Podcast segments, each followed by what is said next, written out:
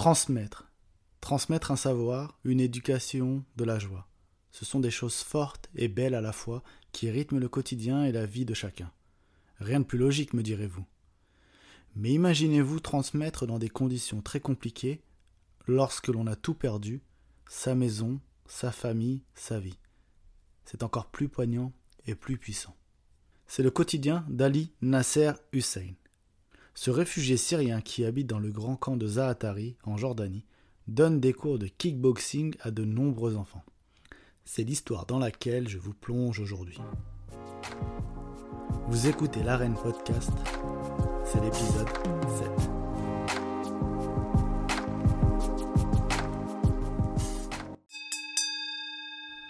Pour ce tout nouvel épisode, pas de star, pas de combattant, pas de légende, de compétiteur, rien. Mais une personnalité qui utilise un sport de combat, un art martial, pour retrouver le goût à la vie. Mais aussi et surtout pour le donner à des enfants. Ce portrait en fait d'Ali, je souhaitais vous le faire depuis un petit moment. Ça me trottait en tête, euh, c'est une histoire qui m'a énormément touché. En décembre dernier, c'est un reportage qui a été diffusé sur Canal+, intitulé Captain Ali. Dedans, on y présente son parcours. Un ancien étudiant en génie civil qui a fui la guerre de Syrie et s'est retrouvé dans un camp. Désormais, il enseigne le kickboxing aux enfants de ce camp. J'ai donc tout fait pour pouvoir le rencontrer. Malheureusement, avec euh, la pandémie de Covid-19 qui sévit sur la planète, ça a été compliqué forcément de, se rendre sur place. Mais grâce à, l'organisation Peace and Sport, euh, avec laquelle euh, il travaille conjointement, j'ai eu la chance d'échanger avec lui. Alors, j'ai voulu l'échanger avec lui par téléphone pour l'enregistrer sur pour ce podcast. Malheureusement, ne parlant qu'anglais et arabe, j'aurais dû faire la traduction en même temps et pour l'écoute, ça restait sûrement assez compliqué. Donc, j'ai préféré vous retranscrire son histoire afin de, de vous l'expliquer. Alors, Ali, il est âgé de 28 ans. Il est originaire de la ville de Dara, située au sud-ouest de, la Syrie. Il était étudiant en génie civil à Damas, la capitale. Il est arrivé au Zaatari en 2013 avec sa famille en pleine guerre. C'était bien sûr très difficile pour sa famille et lui, comme il me l'a expliqué. Leur maison a été bombardée la plupart des étudiants de son université arrêtés. C'est la raison pour laquelle ils ont décidé de quitter leur maison en pleine nuit, avec un seul sac. Vêtements, papier de l'université, nourriture pensant, comme il me l'a très bien dit, pensant qu'il allait revenir euh, après une semaine euh, peut-être. Ils ont marché toute une nuit avec des centaines de réfugiés qui voulaient traverser la frontière jordanienne pour échapper aux bombes. Ils sont finalement arrivés au camp, au milieu du désert, et à cette époque, il n'y avait que des tentes, pas d'électricité, la nourriture deux fois par jour, mais aucune activité, aucune école et bien sûr aucune université. Donc c'est à ce moment-là qu'Ali a décidé d'arrêter d'étudier et qu'il est devenu ce qu'on appelle un réfugié. Pour occuper son temps, à son arrivée au camp, ce fan de sport en général, à l'époque en Syrie, il pratiquait la musculation, un petit peu de boxe et un peu de kickboxing. Il a passé euh, beaucoup de temps au gymnase pour développer ses capacités physiques et, et rencontrer de nouveaux amis. Et surtout, il a également passé beaucoup de temps sur YouTube à regarder des vidéos de kickboxing et à apprendre de nouvelles techniques. Et du coup, en 2017, Peace and Sport, une organisation neutre comme son nom l'indique, qui œuvre pour la paix avec le sport, a décidé de lancer un nouveau programme pour former des réfugiés à devenir des animateurs de la paix, que ce soit en kickboxing, en tennis de table, en techball. Et, et Ali euh, a eu l'occasion d'assister à ce séminaire. Ils étaient une trentaine à peu près à suivre ce séminaire, qui était animé par des experts venus euh, d'Europe. Et après une semaine complète de séminaire, lui a été sélectionné par Peace and Sport pour devenir un animateur de la paix dans le camp. Et du coup, en tant qu'animateur de la paix, son rôle, c'est d'éduquer les jeunes. Euh, les éduquer, les convaincre, euh, euh, eux et leurs parents, d'aller à l'école. Du coup, il met une méthodologie qui est en place afin de transmettre des valeurs positives, que ce soit la culture de la paix, que ce soit l'envie de, de créer, l'envie d'apprendre, l'envie d'étudier. Et donc, comme je vous le disais, Ali faisait déjà un peu de kickboxing lorsqu'il était en Syrie. Voilà, il avait un, petit niveau, tout simplement, etc. Mais pour se perfectionner, sur le camp de Zaatari, donc il regardait des vidéos sur YouTube, des vidéos de kickboxing, de kickboxers euh, euh, professionnels, des, profs, etc. Et donc il, apprenait encore plus à, se parfaire euh, dans cette discipline. Et donc, quotidiennement, Ali donne des cours à ses enfants, que ce soit des garçons, des filles, les initier au kickboxing. Donc, le but n'est pas, comme il me l'a expliqué, qu'ils deviennent professionnels. Non, c'est d'abord de leur inculquer euh, une discipline, avec cette discipline de leur apprendre le sérieux, de leur apprendre la, vie, etc. Si ensuite ils veulent devenir des professionnels, comme il me l'a dit, il m'a dit qu'il y en a pas mal qui, souhaitent déjà devenir des pros et pourquoi pas participer aux Jeux Olympiques un jour, ce qu'on leur souhaite en tout cas. Et mais voilà, le but n'est pas non plus d'en faire des professionnels tout de suite. En tout cas, euh, il voit que ça fonctionne et qu'il y en a beaucoup qui adhèrent au projet. Et ce programme, en fait, il est composé de trois cycles. Acceptez-vous, acceptez l'autre et vivez ensemble. Alors forcément, comme Ali me l'a, raconté, euh, la vie sur le camp est assez difficile. Euh, le camp est construit dans le désert. la température en plein été avoisine les 40 degrés. En hiver, il pleut, il neige, donc forcément il fait froid. L'électricité, euh, ils ne l'ont que pendant 7 heures par jour, ce qui n'est pas idéal pour, euh, chauffer les caravanes. Donc euh, voilà, avec ce programme et cette façon de transmettre via le, kickboxing, il redonne un peu le sourire à, à ces enfants des camps, ces réfugiés. Voilà pourquoi j'avais envie de vous parler de l'histoire d'Ali. Je trouve que c'est assez passionnant et, émouvant et même poignant tout simplement d'avoir euh, ce type de, témoignage, un, réfugié qui utilise un, sport, euh, là en l'occurrence un sport de combat, le kickboxing, euh, pour transmettre des valeurs et redonner de la joie déjà à lui-même, à sa famille, mais aussi à des enfants réfugiés qui n'ont connu que la guerre ou qui n'ont connu que le désert, parce que euh, il y, en a certains qui sont arrivés donc sur le camp de, de Zaatari en 2013. Ça fait pratiquement 8 ans. Il y a des enfants qui ont 5, 6 ans, qui n'ont connu rien d'autre que le désert et, ce camp de réfugiés. Et donc Ali est, est, est remarquable là-dessus et c'est vraiment quelque chose que j'avais envie de vous faire partager. Et pour aller un peu plus loin, j'ai également pu avoir Laurent Dupont, qui est directeur général de Peace and Sport, qui a ainsi pu m'expliquer euh, ce que ce qu'est cette organisation, mais euh, également aller un peu plus loin dans, le portrait d'Ali, puisque lui euh, et l'organisation ont pu le rencontrer. Alors Laurent, vous êtes directeur général, c'est ça, de, Peace and Sport? Oui, absolument. Oui, je suis le, je suis directeur général de Peace and Sport depuis 2014 maintenant. D'accord. Pouvez-vous nous, nous décrire, nous expliquer ce qu'est Peace and Sport? Euh, alors, Peace and Sport est une organisation internationale qui est basée en principauté de Monaco. Elle a été créée en 2007 par euh, Joël Bouzou, qui est un pentathlète, champion du monde en 1987. Euh, l'organisation se trouve à, bénéficie du haut patronage du prince Albert II. Et c'est une organisation qui a vocation à utiliser le sport pour euh, défendre des valeurs de paix, euh, construire des programmes qui sont euh, des programmes de, construction de, paix. Voilà, donc on utilise le sport dans différentes situations, dans différents endroits du monde, avec un seul objectif, c'est d'apporter une solution concrète à une problématique rencontrée sur le terrain. Et justement, comment le sport peut-il être un vecteur de paix? Alors, le sport est est universel. Hein. On le pratique partout autour du monde euh, avec la même règle, sans qu'elle ait jamais besoin d'être traduite. Euh, c'est un langage euh, qui est compris par énormément de personnes sur cette planète, qu'on soit homme, femme, vivant au nord ou au sud de des hémisphères. C'est un langage universel qui,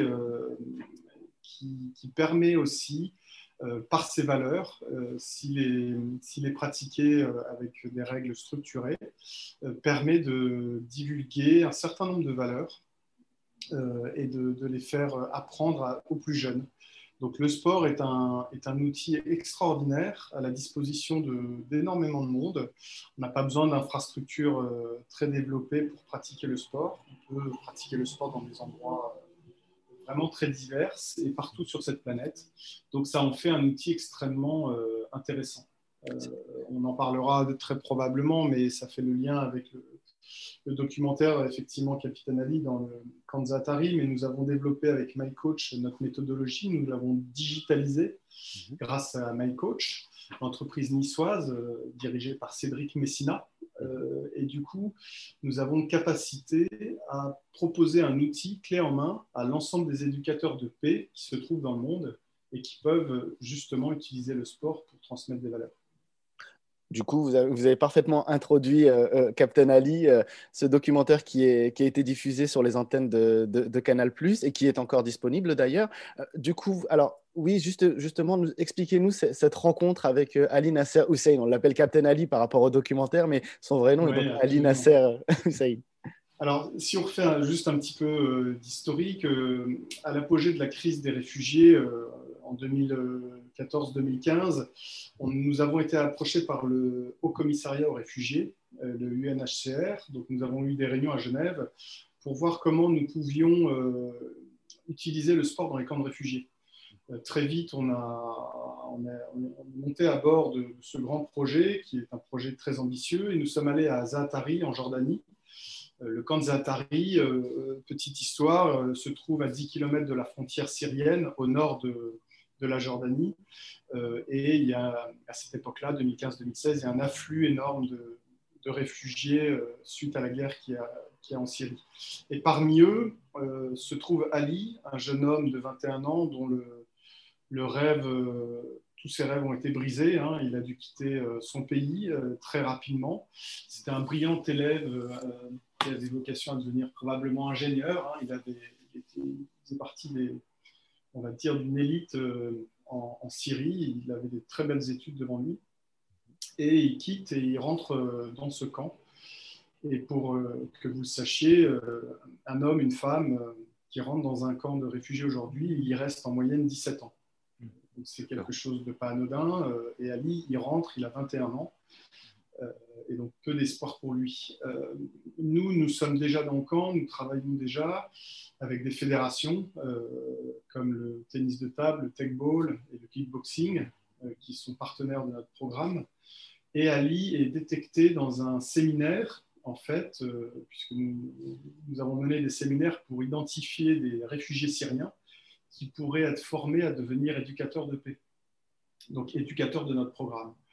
Et Alice s'est tout de suite euh, différenciée des autres par son énergie, son, courage, son abnégation, sa joie de vivre. Vous verrez dans le documentaire, si vous ne l'avez pas encore vu, euh, euh, c'est un homme qui rayonne et qui veut absolument s'en sortir. Et donc Ali apprend l'anglais, devient un des meilleurs d'ailleurs en anglais dans le camp et, et, devient à part entière dans ses séminaires, est formé par nos équipes, par les fédérations avec nous et devient éducateur pour les jeunes enfants. Du, coup, Ali, euh, Ali n'est pas le seul euh, dans ce cas-là dans le monde. Non, non, non, Ali n'est pas le seul. Bien sûr, il, y a d'autres Ali en, euh, dans le camp. Bien sûr, c'est pas le seul éducateur. Mhm. mais Ali est un garçon qui aujourd'hui, depuis maintenant presque deux ans est éducateur, fait un travail extraordinaire dans le camp. Il est euh, au plus proche des enfants. Il est éducateur de kickboxing, donc il utilise euh, le sport kickboxing pour enseigner des valeurs auprès des jeunes.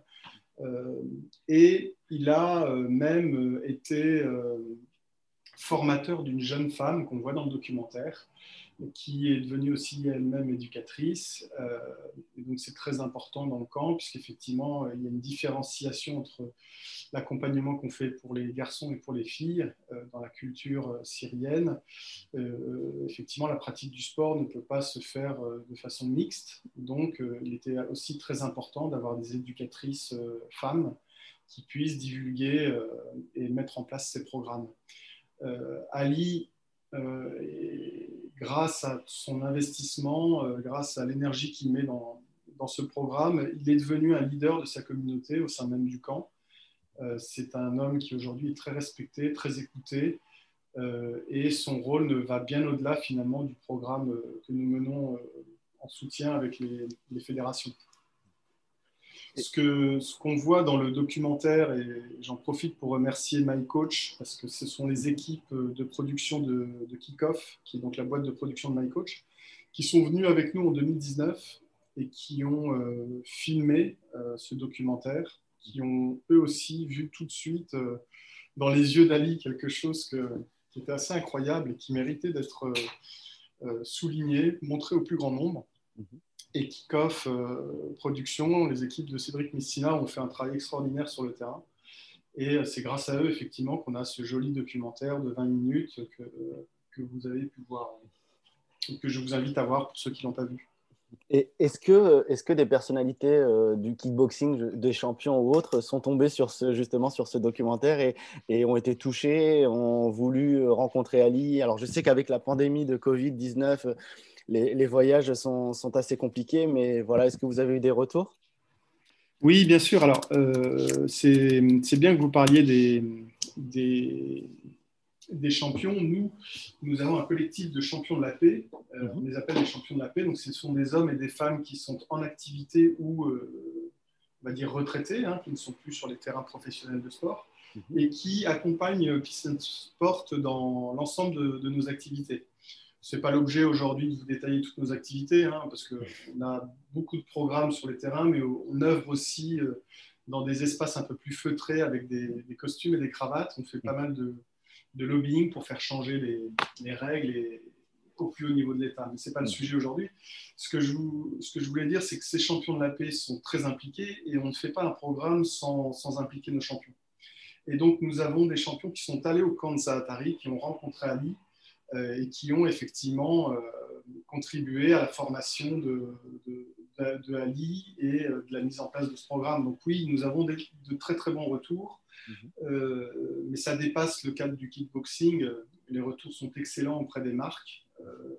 Les marques peuvent s'inscrire dans ce type d'initiative qu'on appelle aujourd'hui des initiatives de CSR. Elles peuvent être partenaires de ce genre de choses. On a des très très bons retours de, des institutions comme l'UNESCO, le HCR bien sûr, qui, mhm. qui apprécient beaucoup ce programme, les athlètes et bien sûr les bénéficiaires. Donc c'est un, on va dire que c'est un, c'est un beau succès et ce, documentaire montre une facette euh, importante du travail que nous faisons et qui doit être dupliqué partout dans le monde. Quels sont les, futurs projets Alors, futurs projets ou les projets en cours euh, que, que Peace and Sport propose euh, ou vont proposer, prochainement? Oui, alors Peace and Sport, c'est une organisation internationale. On a, on a des programmes qui sont actifs un peu partout dans le monde. On n'a pas vocation à, quadriller la planète de programmes. Nous, on a une méthodologie qui est assez, assez claire. On, veut œuvrer dans différents pays, mais on veut que nos programmes soient pérennisés. Donc, à chaque fois que nous allons quelque part, nous mettons autour de la table l'ensemble des acteurs qui peuvent permettre un, la réussite immédiate d'un programme dès son lancement, mais aussi sa pérennisation. Donc nous travaillons en étroite collaboration avec les États et les gouvernements des pays que, nous investissons. Nous travaillons avec les comités nationaux olympiques, les fédérations, qu'elles soient internationales ou nationales, des athlètes, mais aussi des marques, des institutions, des universités. En fait, euh, on pourrait résumer ça à une table ronde. On met autour de la table tous les acteurs qui peuvent apporter une valeur ajoutée une, complémentarité à un programme. Et puis, une fois ce programme mis en place, euh, Peace and Sport, une fois que le, programme fonctionne, nous n'avons pas vocation à rester là. Euh, par contre, nous partons une fois que le programme est pérennisé. Donc, mhm. on a des succès, on a eu euh, aussi des échecs. Il y a des programmes qui n'ont pas résisté suite à notre départ. Mhm. Euh, ça, c'est la loi du travail des organisations comme la nôtre. Mais voilà, pour euh, répondre aussi un peu plus directement à votre question, on a beaucoup de programmes en Afrique, bien sûr, au, mhm. Moyen-Orient, on vient d'en parler, en France, euh, mhm. pas très loin de, nos quartiers, et puis aussi aux États-Unis, en Amérique latine. voilà, donc on est, on est présent un petit peu partout, mais on prend notre temps et on, on, fait les choses assez sérieusement. Vous voyez, euh, le camp Atari, c'est des discussions qui commencent en 2015. Euh, on y est encore, euh, là, après six ans. Et je pense qu'avant de pérenniser un programme de, la sorte, il y, a, encore un petit peu de temps et un peu de travail pour Peace Sport. Est-ce que la, pandémie de Covid-19 vous empêche de continuer vos actions, enfin, vous, vous gêne? Non, alors nous, on a pris une décision assez rapidement avec le Covid, on a vu que ça avait un impact mondial et on sait qu'une crise qui est euh, mondiale met du temps à se résorber. Donc on a très très vite accéléré notre digitalisation, c'est-à-dire que nous avions, comme je vous l'ai dit un peu plus tôt, une, méthodologie avec des formations que nous divulguions sur le terrain. Grâce à l'aide de MyCoach, qui a été un précieux partenaire sur ce, sur, ce sujet, nous avons digitalisé notre méthodologie, c'est-à-dire que nous l'avons intégrée dans, une application grâce à MyCoach et nous l'avons, euh, nous avons permis euh, de faire une, ça nous a permis pardon, de faire une plateforme d'e-learning pour former des gens à distance. Donc le Covid nous empêche de voyager, nous empêche effectivement d'aller sur place. Grâce à la digitalisation, nous pouvons former à distance des éducateurs euh, pour qu'ils puissent travailler. Ensuite, euh, localement, bien sûr, le Covid a un impact. Mmh. Euh, on va prendre l'exemple du camp de, réfugiés, comme ça on reparlera un petit peu d'Ali. Le camp, c'est comme une, comme une ville, hein. il y a des écoles, il y a des commerces, c'est assez structuré un camp. Et du coup, le Covid, effectivement, euh, a les mêmes règles partout, euh, que partout dans le monde. Il n'y a pas de rassemblement possible. Donc, c'est extrêmement compliqué. Donc, mmh. qu'est-ce qu'on fait aujourd'hui? On continue à former nos éducateurs, parce qu'effectivement, la formation, c'est quelque chose qui doit être pérennisé, hein, quel que soit le, degré d'investissement et, et, du programme qu'il y a sur place. Mmh. Et nous avons euh, aussi suggérer euh, à nos éducateurs de continuer à être des rôles modèles et de pouvoir s'impliquer comme ils le pouvaient euh, dans le camp. Et Ali, euh, Ali, lui, continue à distribuer des masques, mhm. à sensibiliser aux gestes barrières, à donner du gel hydroalcoolique.